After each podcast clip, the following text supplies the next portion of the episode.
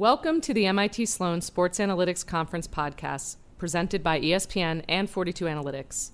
This is Jessica Gelman, who, along with Daryl Morey, co founded and chair the conference with a fantastic group of MIT Sloan students each year. Thanks for listening and enjoy. My good afternoon, everybody. Appreciate you guys for sticking us uh, sticking with us today. Uh, my name is uh, Nahom Brahane, and I'm a first year MBA student here at MIT Sloan and it is my pleasure to introduce this panel The Evolution of Sports Business Keeping Up with the Shifting Landscape, presented by Wasserman. And our panelists for today are Dave Abbott, Managing Director, U.S. Sports Media, Sportradar, Marie Donoghue, Vice President of Global Sports Video, Amazon, Stephanie McMahon, Chief Brand Officer, WWE, and Mark L. Walker, Head of Business Development and innovation, ESPN. And our I know, right?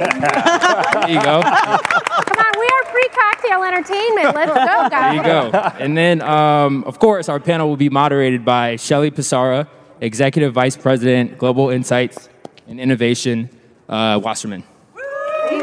Yeah. right? No, this is a killer crew. So I know we are between you and cocktails. We lobbied hard for a bar cart. They said no. Um, but you know, maybe we'll get lucky and someone will come up with a bottle. So if anybody's hiding one, start passing it. Let's go, because um, this is going to be fun. This we're actually super excited to be together and to talk about the evolution of sports business.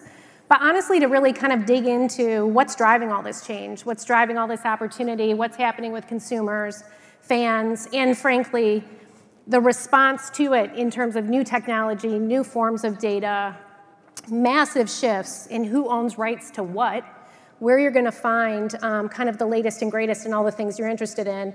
And these are all the wonderful, smart people behind that. So I have the pleasure of just getting them to talk about what they love and what they do every day. So let's just dig in. You guys good? Sure. Anybody have anything else to say getting started? We're going to keep an eye out for that bottle. So just keep us posted. Um, so we had kind of three themes coming in today. The consumer trends that are driving this, this shift and, and how we're responding to it. Um, what that's doing to create some kind of new moments in sports and entertainment. Um, storytelling. We're going to talk a lot about storytelling. We've been talking a lot about data. And we're going to talk a lot about what we're going to do with it. And then we're going to talk a bit about um, what these experiences all mean, kind of in this, this new and evolved world and, and how we take advantage of it. So let's kick off with the first theme kind of of the consumer, the fan at the center of it all. And what I would love to have you all comment on, and, and Marie, I'm going to start with you. Way down at the, at the other end here is just the massive consumer shifts, multi tiered levels of engagement, really um, the traditional way of, of viewing or kind of the moments we all thought of have changed a lot. And obviously, you are now in an amazing position at, at Amazon with a great big checkbook to think about how to kind of capture those rights and um, bring that to life. So share a little bit about kind of what you've been keeping your eye on and, and where you're headed. Absolutely. Well, the good news for us is we don't have to evolve from where we were. We're, we're kind of starting, we always start with the customer, and anyone who pays attention to customers knows um, what trends they're, they're moving more to digital. They want things when, where, and how they want. Um, there's a lot of content out there. They have a hard time finding it, and it's usually pretty expensive. Um, so we start with the customer, and we've been able to um, literally, if you if you watch customers, we, we, we, they want it. They want their content on every piece of glass. So we're in every piece of glass. We're in over 240 countries.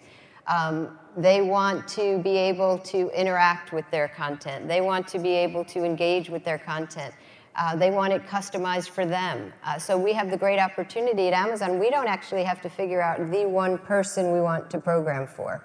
We can actually create a huge, big event, big tent event, and then customize and mostly let them choose your game your way.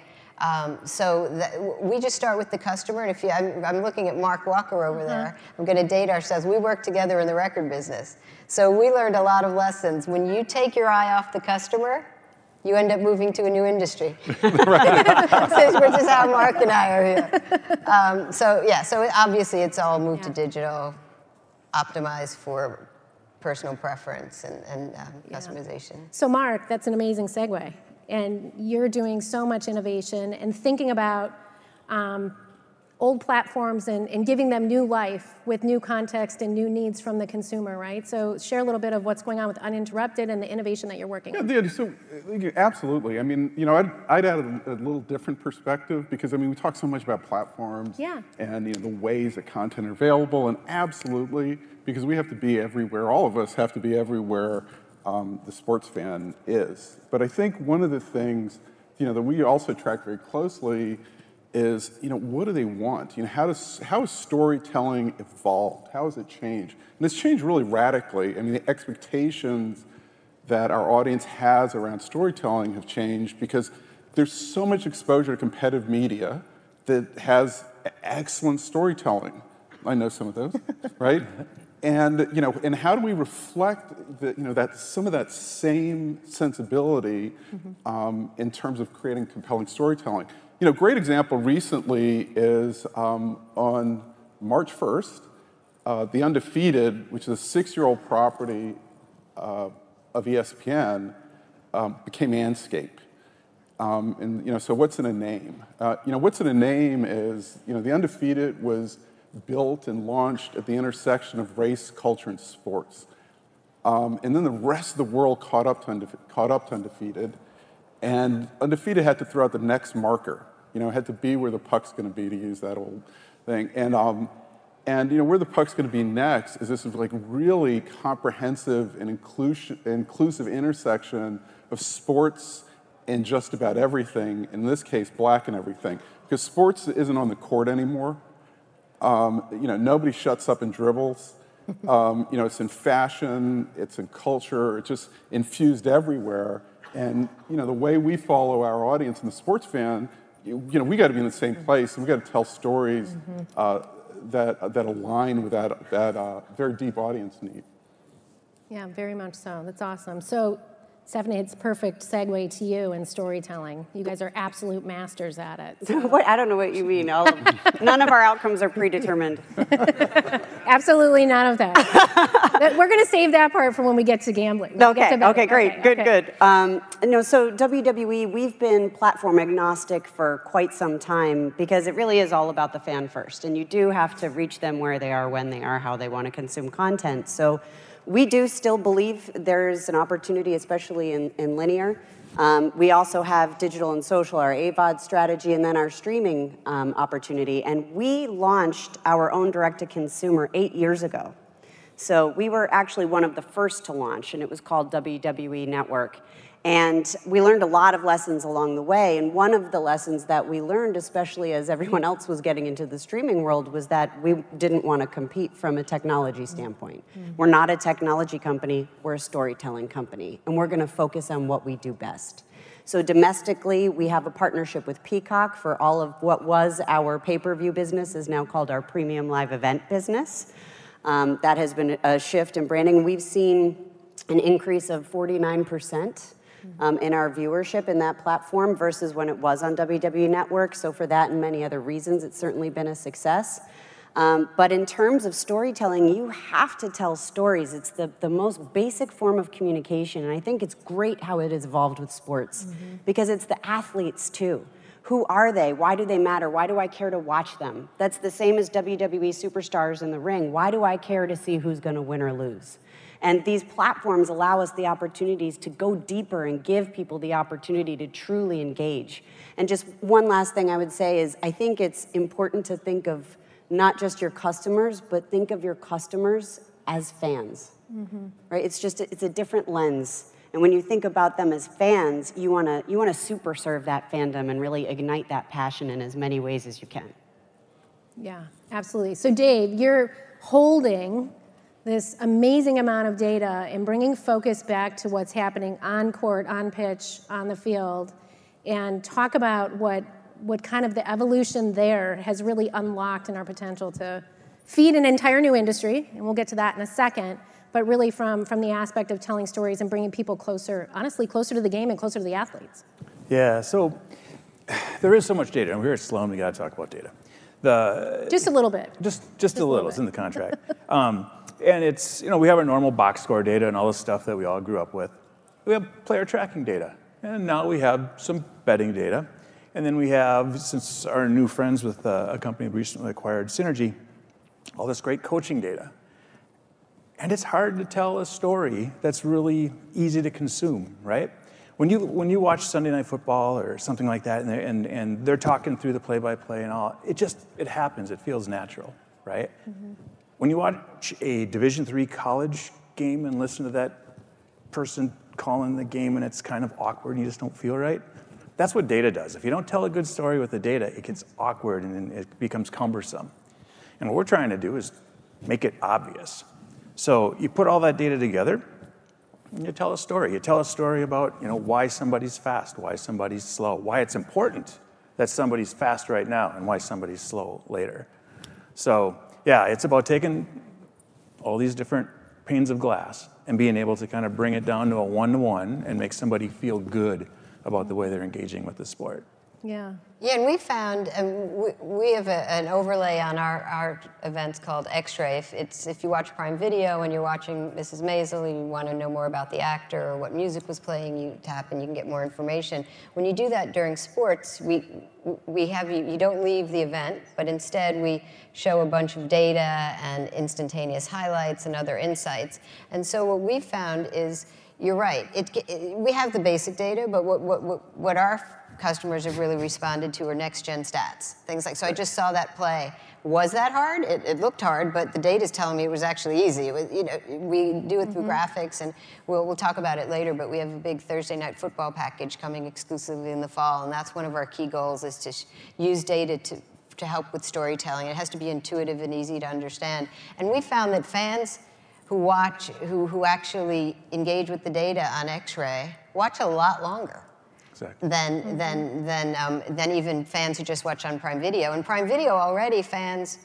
watch on Prime Video because we have a more interactive experience because options, which audio you want to listen to, other things. Those fans watch on average 15 minutes longer than fans who watch on TV. So we all know it's happening. It's just a question of how do we actually engage them and give them something more intuitive that's additive to the experience as opposed to being homework or trying to get them to bet if they don't want to or things like that. So it's, it's a great, it's, it's a really exciting time to be innovating on behalf of fans. Yeah.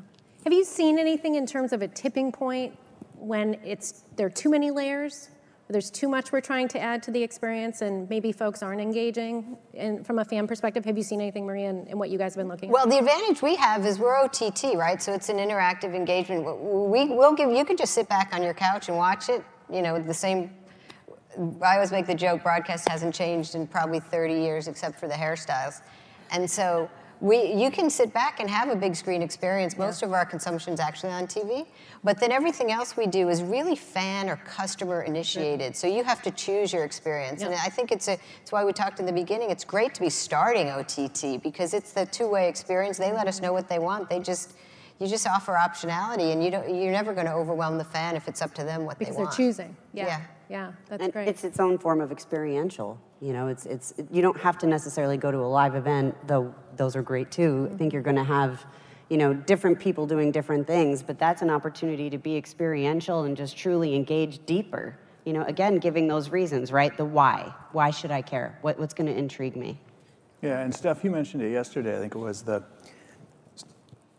things happen during the match that all of a sudden you actually change the script a little bit, right? Well, it's just like sports is the same way. It's a blowout. It's the seventh inning. When I was a kid, I'd always listen to Bob Uecker. And by the seventh inning, you could tell he had a few. And he, he oh, it was hilarious. And it was the best part of the game it was when he went off on, in the left center field somewhere. But the thing is, is that there are things we can do now. Maybe introduce a parlay. Maybe introduce something that's a little bit different, right? That, that actually makes the, the, the, the viewer stay on the broadcast a little bit longer, engage a little bit deeper, right? Yeah. So we, ha- we don't have to take that same one singular path anymore. Yeah. Mark, how are you guys thinking about that? Yeah, you know, I think the, um, you know, kind of take a slightly different perspective. I mean, we're all overwhelmed by data. I mean, there's just never been more data available ever. And, you know, so the real challenge, and, you know, and I think it's fine in an OTT experience to kind of ask the sports fans to figure out you know, what they want and what they don't want. But at the same time, I mean, I think the opportunity, uh, you know, is around giving them things they never even knew they want. Wanted. And I think, you know, when you combine great storytellers with great data, you know, that's how you, um, you know, I think that's how you reach that state of perfection, right? Which is, you know, you, we powerfully want to say something. You know, what's the data that allows us to speak that? And th- this is a focus, a very, very um, tight focus for us uh, within ESPN, ESPN Edge, which is our innovation lab, which is now recently atta- attached to um, you know, our da- data scientists and analysts. So we brought those two things together. Kevin Lopes is here, who um, is the head of ESPN Edge, sitting in the front row shaking his, his head. Uh, but Should, should he stand up? he, should, he, should stand, he should stand up. Come on. yeah, we heard about your sneaker game too. His sneaker game, Look is, at his sneaker, sneaker game's game on point. is, is so on point. That's right. Um, you know, but we're, you know, with our partners Accenture uh, and Microsoft and Verizon, we are so excited about, you know, when we, when we uh, you know, bring all of this um, capacity together. And we combine that with some of the best storytellers in the business, we're so excited about what the output of that is, that's going to be. I mean, it is a tour de force of, you know, everybody we could find in the industry. That's at the top of their game, all the people internally, and just unlocking the resource, the reach of everything at ESPN to go after that. So, you know, very, very excited about that. That's awesome. That's awesome. All right, so we've been tiptoeing around it a little bit. I guess we have to kind of take on the betting side of this with, with a little more gusto. And it gets really interesting because we start to talk about, you know, where, where it makes sense and, and maybe where it doesn't. And Marie, we'll end up circling up on, on the NFL Thursday night rights and, and kind of land there. But um, I think, Stephanie, we had such an interesting conversation about this is this huge business, this huge form of engagement now for consumers that have come in. Yes, it's scripted, but what could be interesting in this space? Is there, is there room for a conversation here in terms of some form of an extension or something else that could come out of all the work you do to really meet your fans' needs that, that could create an interesting opportunity, bringing these worlds together? Absolutely. Well, we currently have a partnership with DraftKings, but it's very much free to play. Yep. Um, but when you think about, there were four states um, in America Mich- uh, Michigan, Indiana, Colorado, and New Jersey that allowed betting for the first time on the Oscars. So if you can bet on the Oscars, you can bet on WWE. Um, and there has to be all kinds of regulation and things that are locked and who knows what and all of those things. Um, but it's a never say never proposition, I think. Yeah. Um, you know, people, this business is absolutely booming and, and it seems very closely tied to media rights, of course, and, you know, how does it all work together? Um, but we, we do believe ultimately, you know, that there will be a place for WWE and absolutely in the free to play. Yeah, yeah. That's it's super interesting and just a whole nother layer of engagement because you guys have done a lot as well to kind of overlay your digital experiences with your live events, right? Like Yes. we talked a bit over the last couple of years, you were one of the only places to go for a full house for, for a live event. So, you know, tell us a little bit about that. Sure. So during the pandemic, you know, WWE never went off the air. Um, so we continued to produce our programming. We did it from um, our performance center, which was, you know, basically a warehouse, hoping to be back, you know, to, to full arenas sooner than we were, and we weren't. So we had to figure out a way to deliver a better experience for our fans. And we partnered with the Famous Group, and we created this sort of virtual arena. We took up residency at the Amway Center in Orlando, and we had virtual screens, and they were levels back, you know, akin to, to the arena. So it really did feel like you had a live audience. And I had the opportunity to uh, perform in one of the shows, and walking out, you really feel like all of those people were looking at you you know, and that any little thing you did, but they, they were live during commercial breaks, they were live, or like they were there the whole time, so it was a little unnerving. But what an incredible experience. And it also allowed us to experience with AR, with pyro, with drone cameras, with, I mean, things that we just couldn't do normally because there were human beings in their seats. And, you know, it could be dangerous in some aspects of, of where we were experimenting. But we've now taken a lot of that learning and applied it That's right. you know, to our programming. There is so much AR in our shows right now.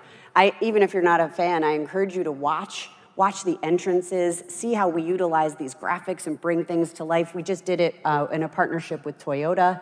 um, where we had, you know, this AR truck driving through things on our big, you know, entrance Tron. It's 8K technology. I mean, it's just beautiful. Mm-hmm. So I think there's so many different ways to mm-hmm. bring content to life utilizing this technology that we may not have done so quickly. Yeah, yeah. Well, and it's like going back, kind of being in a pinch where you had to make some quick, nimble choices, but then now you can take that and you're preparing for the next phase, which we won't leave here without at least touching on the metaverse a little bit. Um, so, Dave, talk a bit about kind of this push into and kind of feeding the beast of betting, if you will, what that has, has caused in terms of really looking at different aspects of the game, different aspects of athletes' performance beyond, you were saying before, setting some context with storytelling, but where's the demand coming from and where do you see you guys, you know, as the purveyors of that data kind of really working with folks like the rest of your esteemed colleagues here to take that to the next level? Yeah, so uh, betting is new, obviously, and we're still learning. As a, as a whole country, we're still learning. We're still learning how to bet, we're still learning what to bet, um, and it's still not that easy. It's still a little bit of work. So there's a lot of education that has to happen for our broadcasters, for you know really all of our partners, so that the storytelling does include betting, kind of disarming, yeah. uh, and just make and making it fun right? Because you don't, again, the work part of it is hard. You just want to be able to, to have it happen. So, and, and really, you know, with, with a lot of the storytelling we do, we need to be able to make it so that the somewhat unbelievable is believable and, and, make it so that what you're seeing actually is leading you to a mm-hmm. conclusion to make you feel a little bit smarter, right? Mm-hmm. And that's what's going to make you lean in. That's what's going to make you respond and actually engage with FanDuel or whomever, yeah. right? Yeah. So the, the purpose of the storytelling needs to be a little bit more forward looking to get you to really to lean into it a little bit more. Mm-hmm. So Marie, as you unpack kind of all the opportunities coming up with Thursday night and kind of this first ever type of situation that you're in, really, um, with this being kind of the only place to go at that point. Where do you see this all coming together as you start to think about it? how do we make this new, wild, and different, and kind of the most engaging Thursday night ever seen? Yeah, that's our plan. And we talked a little bit before we came out. It's a new campfire experience. So we have, a, for the first time ever, the NFL has awarded a national package to a streaming streaming company exclusively. So we have the opportunity. I joke about the hairstyles, but the truth is, the last time the NFL started a new package was 1994. I think 94 yeah, 94 with Fox. So this is the first opportunity to literally reimagine the game, the broadcast, the talent, the pregame, the postgame, just the entire experience. And so we, you know, the game is paramount. So don't worry if you're an NFL fan and you come to us this fall, you'll recognize it and you'll enjoy it. But it also offers us a great opportunity to innovate. Um, and so that's what we're focused on. We do think there's a lot of opportunity. I talked a little bit about the engagement and the interactivity. We also think there's a way, you know, sports is ultimately about social currency. It's what you talk to your mm-hmm. friends about. It's you want to be smarter, you want to bring an insight that someone else didn't know about, or just to, to have a great conversation. And so a lot of our broadcasts will be focused on that. Um, we're, right now, we're going through our, our, new music package, our new graphics package, the whole thing. And, and, the most exciting thing for me personally, having come here for 12 or 13 years, is how do we integrate, how do we make fans smarter without it being homework? You know, and the game moves so fast. What's the quick, intuitive way to explain what the quarterback's choosing between in that play, or what that, or, or what that lineup means, or um, what, what, you know, there's probability. We probably won't get too much into prediction. I think prediction you can be wrong. The real thing is how, to, if, what is the what is the probability? What is the most likely play? Why would they choose this? Why would they mm-hmm. choose that? Um, did that work? Should they have done something else? And so that's what we're really, really excited about. It's hard. Like I, every, it's very hard to serve tens of millions of fans um, concurrently streaming and, and we're doing that was that was our first battle now it's really how do you make fans engage and understand all the data and all the information out there in a way that's fun and intuitive and it, we're having we're having a ball figuring it out but we, we have to start with the customer just because you know we live and breathe this every day doesn't mean fans will appreciate it so that's yeah. the part we're workshopping now and we're really excited about it you know, you touch on this this idea of campfire moment and things and how that's all changed. And I think one thing is, as we prepared for this together, we talked about, and you just mentioned it too, that this is a shared experience.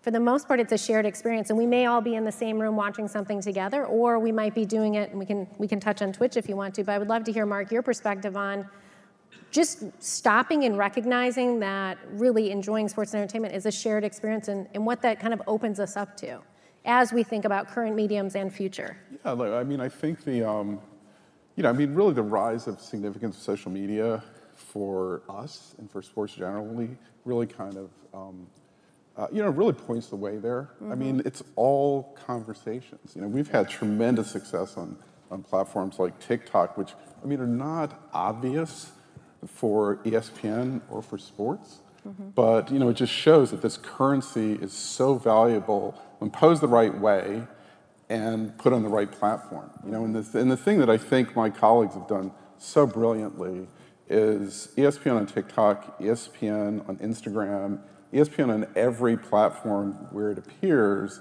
you know, was really closely and carefully tailored to that platform. You know, and mm-hmm. and you know that might not sound like um, uh, you know an act of genius, but it's really hard to do, and it takes a lot of commitment to pay attention to pay attention that closely um, on an audience by audience basis, and that ethic has now, I think, spread to the networks. You know, where you really see these these, uh, these tailored products, these diverse products, these conversations, even about the same uh, sport or same broadcast. You know, mm-hmm. It's evident in the megacast. Um, so, yeah, I mean, I think that's, you, know, it is about the conversation, and I think we are all living in that place now. It is the water cooler, it's the campfire, and that's kind of what sports is for in many respects. Yep. Yeah. Steph, tell us a little bit about what that is unlocked in terms of character development, right? So you're the ultimate content machine, storyteller. What does creating these shared experiences and dialogues between all the characters in your story, you know, been unlocked in, in social and in digital? Sure, and there's so many things I want to say. so I'm going to go try. for so it. We're here. one of the things that I think is important is testing and learning right especially on these platforms because it's not just it's not only right paying attention it's also trying things mm-hmm. and letting the audience know you're trying things and what's cool about this time period is that the audience wants you to try things and they then want to tell you what they think um, you just have to listen and, and listen to the, you know, the bigger themes that come out of it, you know, harkening back to the multitude of data that we all have. What are the bigger key themes that we can then pull out of? Um, but shared experiences are really what WWE is all about. And when you think about um, TikTok, so we tested um, a recruiting strategy through TikTok, and it did not work. We wanted, I mean, it worked a little bit, but not well. Um, and shortly thereafter, we then did a ring announcer contest for SummerSlam to find our next ring announcer, and that worked very well. Um, so we had to find, you know, what, what was it that worked for that audience. And now we just uh, recently announced that we're going to have a, a, TikTok digital correspondent. So there's a contest for that. Mm-hmm. Um, so it's just another way to, to sort of engage.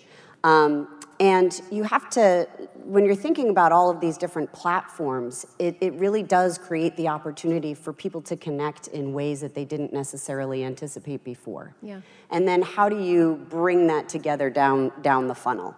Um, WrestleMania, which is akin to our Super Bowl, typically sees people from more than 60 countries, all 50 states, all different backgrounds, beliefs, you know, religions, etc., and they all come together to share this one thing that they love. Mm-hmm. And then digital allows them to do that even when they're not live in the arena.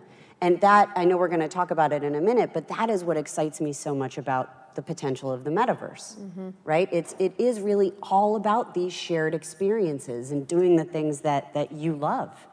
Um, so that's, that's how we look at it. Yeah.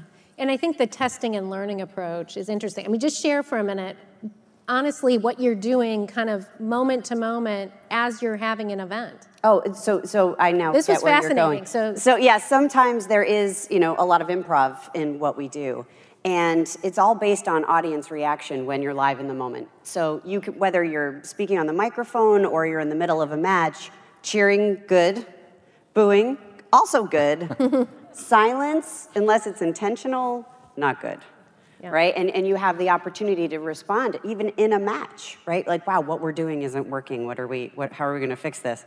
Um, and we also then rely on social media, we rely on, rely on e-commerce sales, we rely on, you know, basically any aspect of data that we can get to, to supplement what we're feeling from that live audience. But, you know, never negate the live audience. The, Yep. the live audience is critical. They are, I think, one of your, your most core, passionate fans are coming out to really experience with their families, with their friends, whatever it is, generationally. Um, and that, that matters. Absolutely. I think that's fascinating. Um, Marie, talk a little bit about as as you look out and, and think about kind of bringing bringing this to life across multiple platforms, creating these forms of engagement.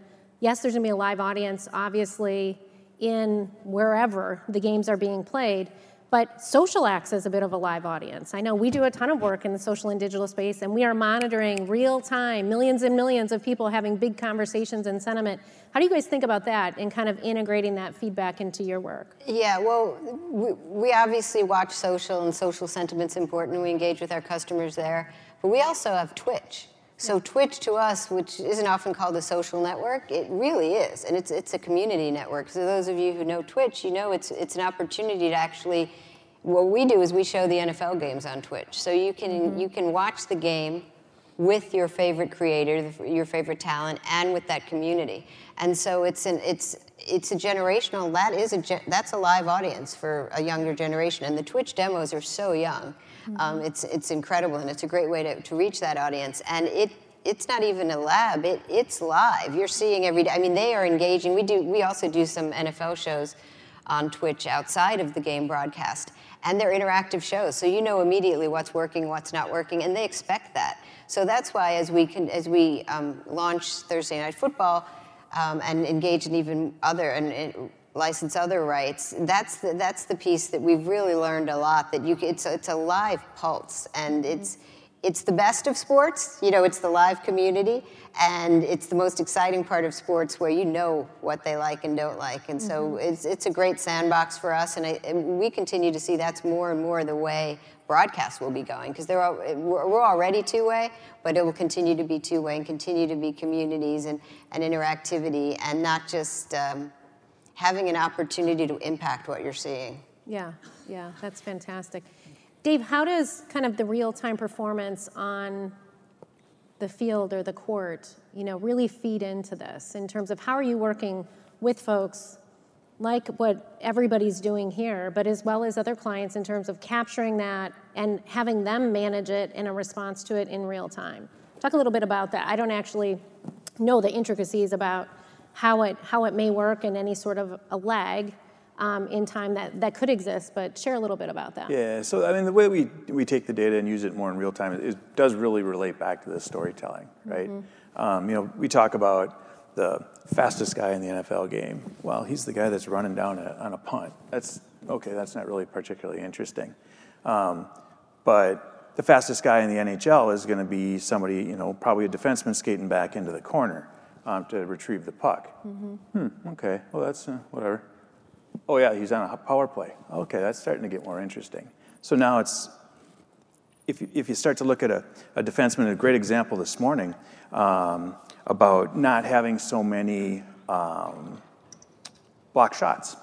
So we're late in the game. He's only got two block shots. What's the matter with him? And well, in reality, he's a really effective player because he's diffusing that play before it happens. The shot doesn't happen, right?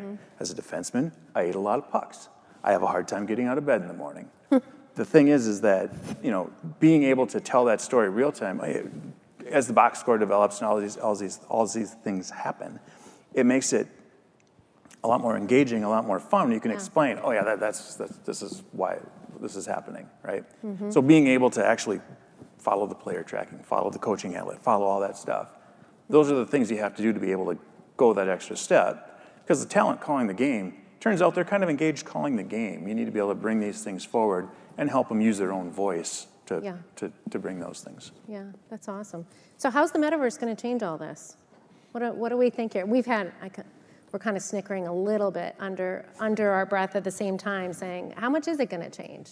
and like you had mentioned, Stephanie, like we've already been getting ready for this with AR, VR technology, and it's happening in Roblox every day and in other places, but let's talk what, what does that next dimension, literally a third dimension being added here, really do to this overall experience? And where do you see, where do you see your opportunities?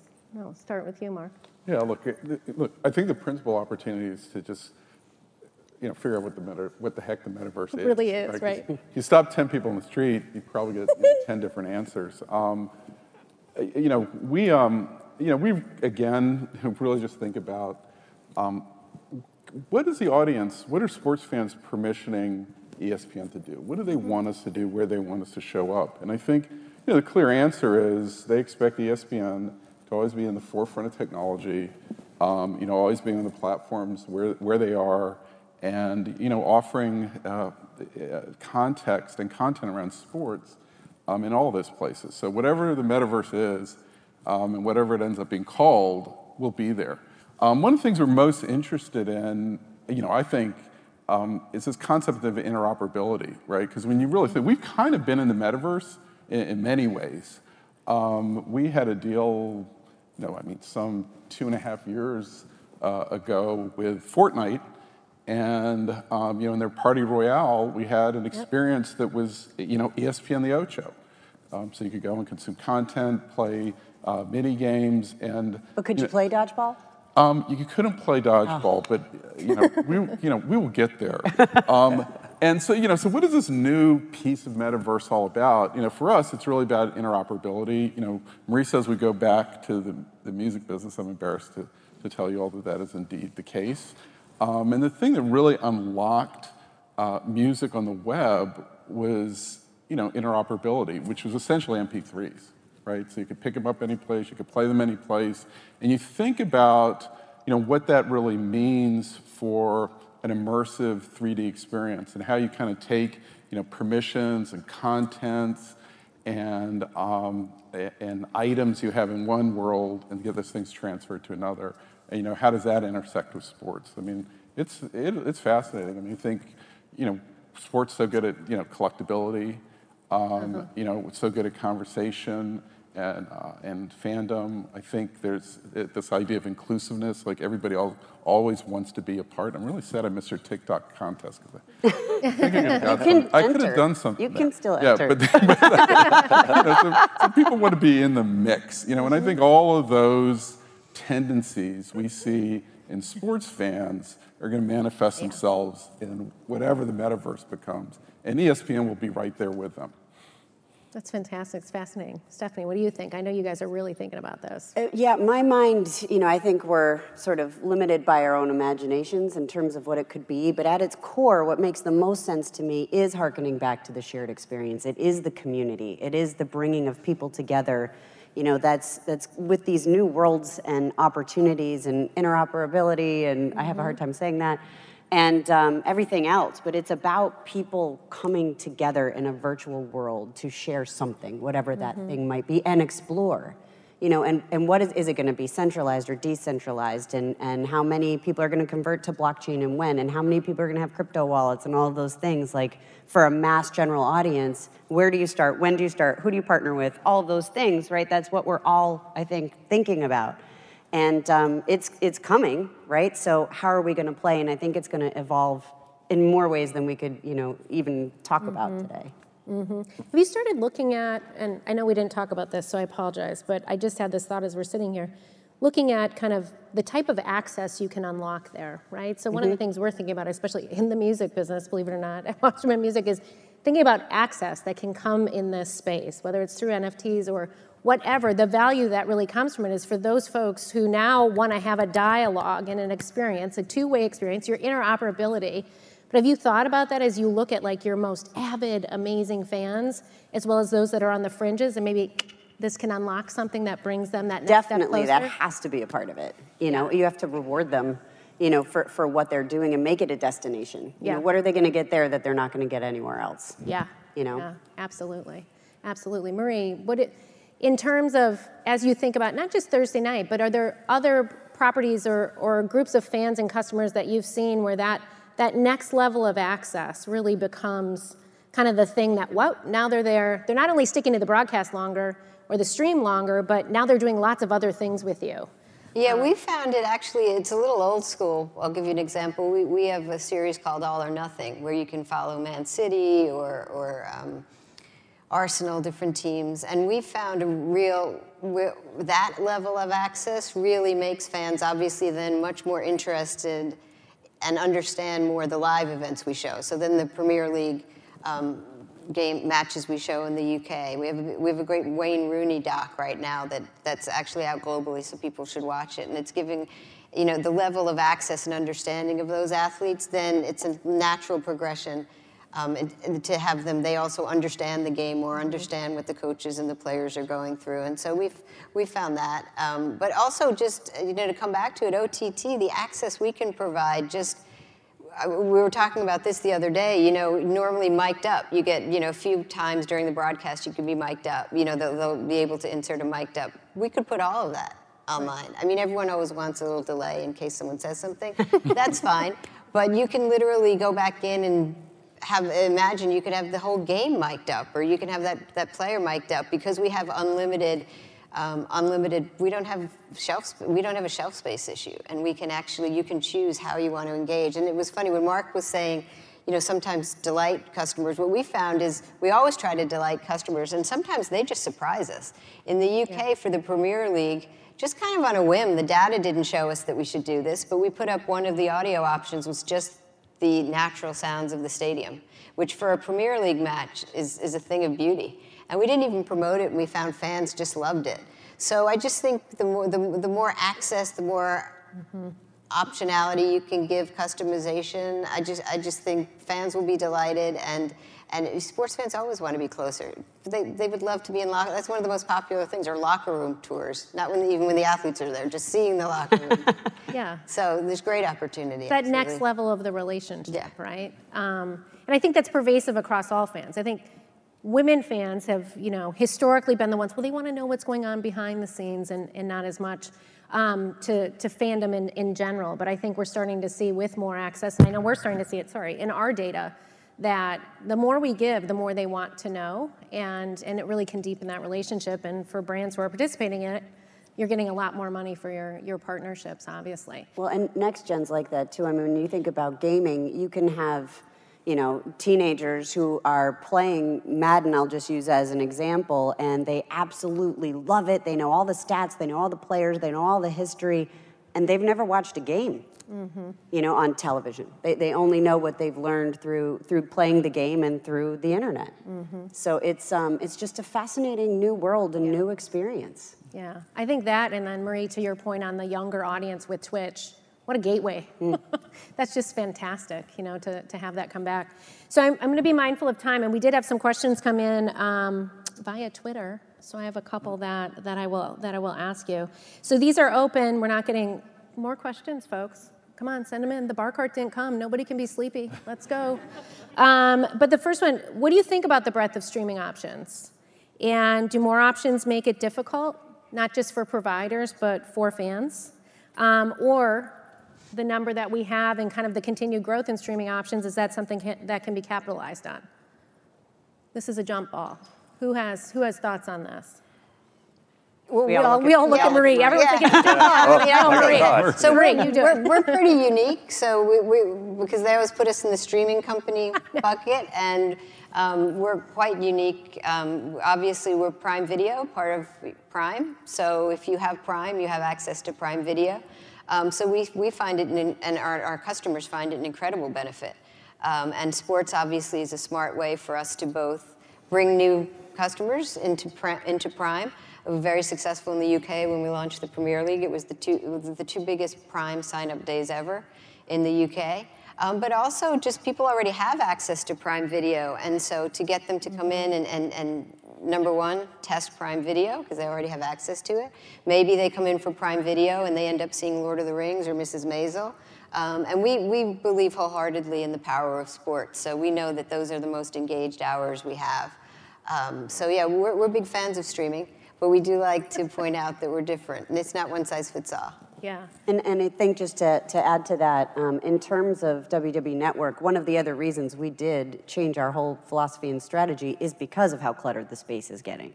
Um, there are so many new streaming services all the time, and, and I find, speaking just as a consumer, that it is challenging to keep up with, you know, what's there, what's available. You know, there, I think that, you know, tremendous platforms are, are way ahead of the game with algorithms serving you content. You know, you think about even um, Netflix, right, and all of the different proliferation of content that they have, and some of it is very niche, mm-hmm. right? They're serving a very small niche audience. Um, but how does that audience then know that content's even available? Well, because you know the algorithm's telling them that. So how are the bigger platforms going to then do the same thing, right? Yeah.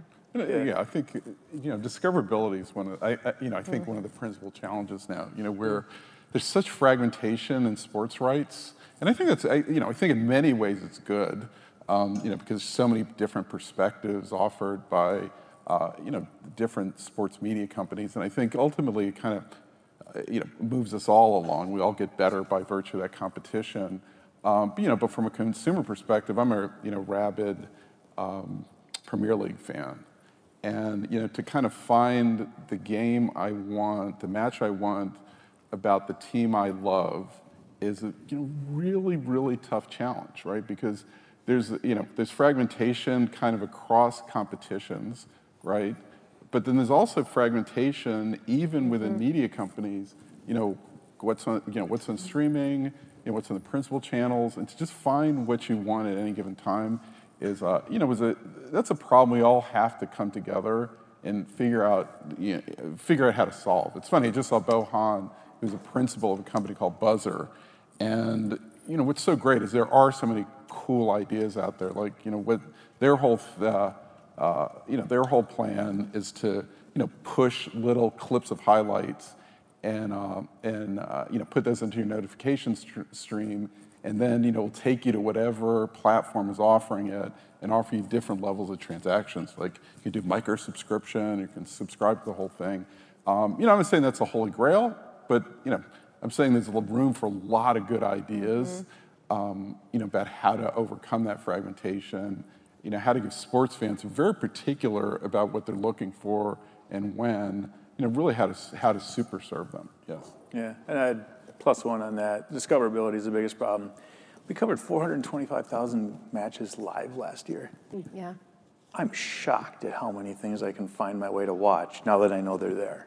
Yeah, but and, you didn't before, right? Uh, well, the process I, of being in this business helped you find it? Uh, yes, you have yeah. to be an expert to be able to find it. And we have legions of people all over the world to help you find it. Yeah. So yeah, there's there's a lot more than I. I got FOMO. I really didn't realize how much I was missing until mm-hmm. I actually saw it. Mm-hmm.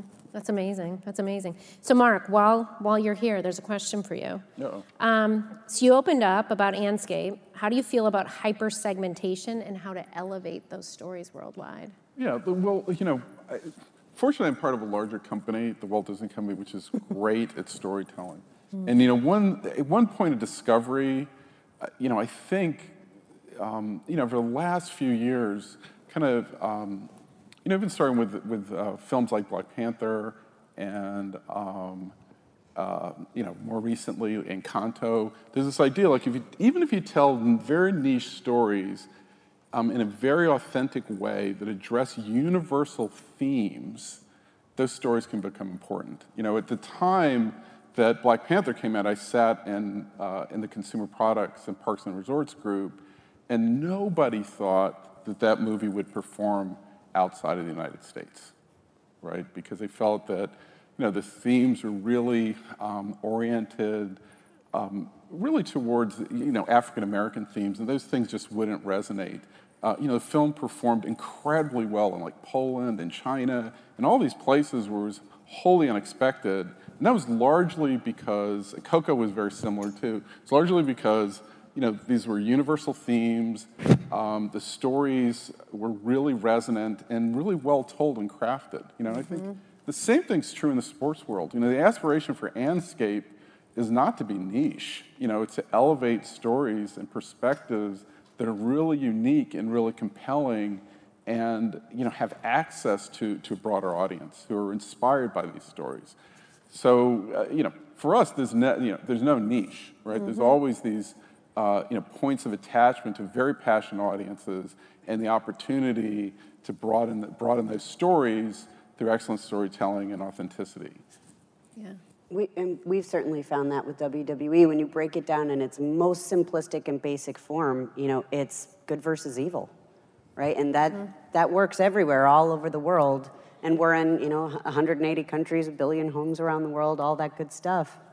Even if we do have local commentary, you don't necessarily need it. You can figure it out because it just it does speak to a universal truth that's been around really since all of us have. Yeah, yeah, that's pretty phenomenal. So while I have you, there's there's a very specific question. Oh, okay. Okay. So what influenced the recent shift from WWE's decades-old practice of not acknowledging competitors to introducing Mickie James as TNA champion? To that end, do you see AEW as a competitor or an opportunity for partnership? Oh, very interesting question. Right? Um, well, we look at everything as competition. Um, and that just goes for anything that's competing for people's time, right? And No matter what it is. Um, so, you know, in that vein, I would say absolutely. You know, AEW is competition, everything's competition. Um, could there be a partnership with AEW? I don't see it happening anytime soon, but, you know, you never know what's going to happen. Uh, and in terms of what shifted in the philosophy, it's not necessarily that we've never partnered with other independent organizations before. We absolutely have um, in many different ways. Um, so it, it's not necessarily new, Yeah. um, but sometimes it is good, you know, to partner and do something a little bit different and engage and surprise and delight your audience. Yeah, because they'll tell you. They will. right? They're absolutely going to tell you, and I think that's been a recurring theme here. So I have a, one general question. So this is this is open to everybody. When, if ever, I think it'll come. Um, do you think we'll see esports in primetime spots? Traditional channels, potentially the you know what is linear now. When do we think that that could happen in some primetime spots? Anybody have thoughts on that? It's already happened. Yeah, yeah. right? So drone racing been during the day. That's not necessarily esports, but the closest to it when you look at that fan base. We do a lot of work on that fan base. But esports in general, Yeah, but I mean, look, I mean, you know, the world um, was at home for a long time, right? And uh, you know, live sports weren't happening for a period of time, and you know, not remarkably whatsoever, um, you know, we found our voice and foundation Yeah. in esports. We had some great stuff. You know, I mean, the uh, you know, I think the virtual Formula One, the competitive networks had virtual NASCAR that I'm not going to say watched on another network, but it's pretty badass. Um, and the um, um, uh, you know, so so it really it, the ex, the the ability of esports to take up the place of you know traditional league sports during that period of time was really kind of awesome and, and exceptional. And I'll tell you, it's changed the dialogue internally, right? Because there's never this, uh, never question that there's an audience out there that's really engaged and interested, and um, you know even traditional sports fans will come. F1 fans will come and watch a virtual F1 race Yep. um, you know, just as ardently as they did, uh, you know, the live races. Now, you know, it, and Stephanie, I have to say, it's nothing like a live audience, you know, and I think that part, you know, that was the thing that was real, really missing in that period of time. And, you know, I do think there's a piece where we find that sweet spot of, you know, esports and a live audience that's like really engaging and really uh, um, impacting the action, right? So, like, even if you look at drone racing, you don't have people standing up and cheering and booing and throwing stuff. I would do that. Um, but um, you know, and I think that was, and I think that's always been an impediment a little bit to, to esports is not really figuring out like what the audience is, what the crowd is, what they're supposed to do, what they're supposed to see, how they fit into the storytelling. Yeah. Mm-hmm. I also think that esports, you know, can, and again, this is just my perspective, but I think they can do a, a better job in general of building the personalities, right? There, there's, again, there, and I am not an avid, you know, esports gamer or participant, so please, for those of you who are, forgive my ignorance, but it seems as though that there's not a lot of that, and there's not a lot of storytelling. Um, and there's not a lot of, hey, here's why you should care, unless you're a core gamer, and of course, that's just what you really love. Um, so I think once some of those elements come into play, you know, who, who knows what platform they're going to ultimately live on? The audience is going to tell us that where they want to watch it. Yep. And I'm sure, you know, various networks are already testing, trying different things. We certainly saw it during the pandemic with, you know, other other different networks, different trying different things. But um, I do think, you know, there are elements of it that can be beefed up um, to really attract that more mass audience. Yeah, and I think to your point, if that's the need that's out there, all of these additional platforms, and especially anything and everything social, gives you the opportunity to build those brands, whether it's of individual players or of the games and leagues themselves or whatever. There's the lots of ways opportunity to is tell there now you can Yep. have that that two-way dialogue like we talked about. Um, so another one for you is since everything is cyclical, someone's teeing up here. Do you see a return to game event access in a pay-per-view format in a really major way moving forward, separate from what's happening just in the streaming space? So do you see yourselves doubling down on any sort of additional access in a pay-per-view format? Um, I think so, but again, it's going to depend on the platform and the experience we're looking for our, our fans to have. Yeah. Right? But there's definitely, there's different, we want to be experimenting and, and learning and, and trying new things all the time. Um, so that's probably a good question for our fans, really. Right. It's, you know, what, what do you want to see differently and, and how can we provide that to you? Yeah, yeah. Marie, question here about do we think there'd be the ability to shorten times between live sports and behind closed doors access storytelling? So you mentioned the locker room. Yeah, absolutely. And, and folks are already doing that, right? So that's it's more a creative choice about how long you want. Our, the All or Nothing series um, does. We actually uh, traditionally waits until the next the beginning of the next season, um, and we have we have shortened up some windows on that as well. So I think you'll. It, it changes. You know, you can. You know, Hard Knocks obviously goes week to week, so it's it's really a creative choice, and obviously working with the leagues and the team and the athletes. But uh, absolutely, you can have all. You know, I, I come when I was at ESPN. I worked a lot, obviously, in the documentary space, and so I actually like documentaries where you let things season, marinate for a while. People talk more. You kind of know the story that you're that you're telling, so you know it's a compelling story. You know what happens. You can bring a new angle to it or new perspective. Um, but the behind-the-scenes shows are pretty. It, it's a creative choice you want to make. How edited you want them to be, what type of approvals. Um, but you're seeing all types of windows now. So yeah, I think some are doing it pretty quick. That's awesome. That's awesome. So as we kind of we're getting close to the end here, we talked a lot about kind of the shifting consumer dynamics, right? The fact that storytelling is such a theme coming through here, the idea of shared experiences. So so much rapidly changed over the last couple of years. It's like we just stepped on the gas and accelerated everything. So talk about the next 6 months to a year. Kind of Dave, I'll start with you. What are you most excited about? What do you think the next shift is going to be as we're talking about the future of sports business and the future of sports media? I think the rise of in-play betting is going to be a really big deal. Mm-hmm. We're backwards from Europe, and we're a new market. It's going to take a while to get there, but the, I mean, the revenue opportunities for everybody in the ecosystem are going to be huge. Um, I think the the change that it's going to bring to our, our, our broadcast when you get into the fourth, like I said before, the fourth quarter, and there's it's not particularly interesting. I think the ability to actually move that needle, people have to accept it, and it has to be fun and engaging and all those kinds of things, as versus like doing your homework. Um, yeah, I think that's going to be a big change. Russ, what do you think, Mark? Yeah, look, I mean, you know, the next the next six months is a little bit of a, a short cycle. I mean, for, Okay, me, go out as far as you want. What do you No, look, I think it's as far, you know, as far as I can see forward. I mean, this this this idea of, you know, really connecting with people in whatever this world becomes. I'm not going to name it.